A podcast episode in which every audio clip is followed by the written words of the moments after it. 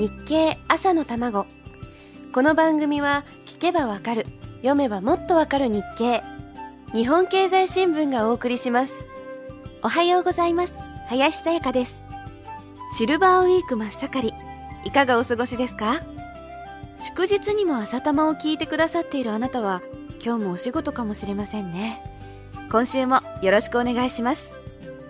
5月の大型連休がゴールデンウィークなので9月の連休はシルバーウィークというようになったという説もありますし敬老の日を含む連休なのでシルバーウィークというようになったという説もあります。もちろん高速道路は1000円になりますのでゴールデンウィークに負けないくらいの渋滞が起こるんじゃないかと言われています。今運転中の方はいかがですか？渋滞してませんか？運転中のイライラを少しでも忘れていただけるよう今週は気の長いお話から参りましょう。9月14日の日経にこんな記事が載っていました。明るさ規格外の超新星。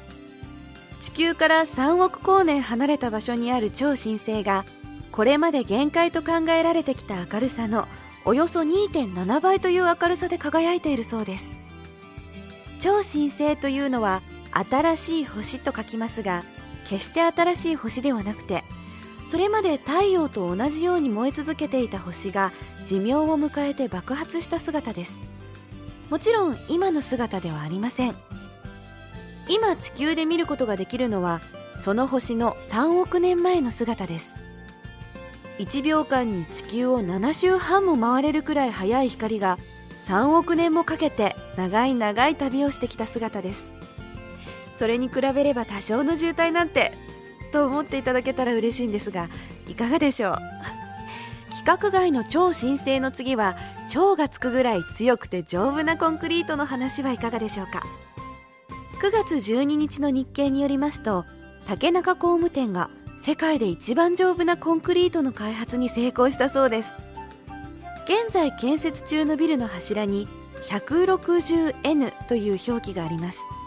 これはコンクリートの強さを表す数字で1平方センチメートルに1.6トンの重さがかかっても大丈夫っていう意味なんですって。日経の例えで言いますと角砂糖の上に車を乗せても砕けない状態。すごいですよね。コンクリートが丈夫になれば柱を細くすることができてその分ビルの空間が広く使えるということで多少値段は高くてもこのコンクリートを使ったビルがこれから増えていくんでしょうね。すでに1平方センチあたり3トンの重さがかかっても大丈夫なコンクリートが開発中なんだとか。科学には未来がたくさんありますね。さあそれではこの続きはまた明日のこの時間です。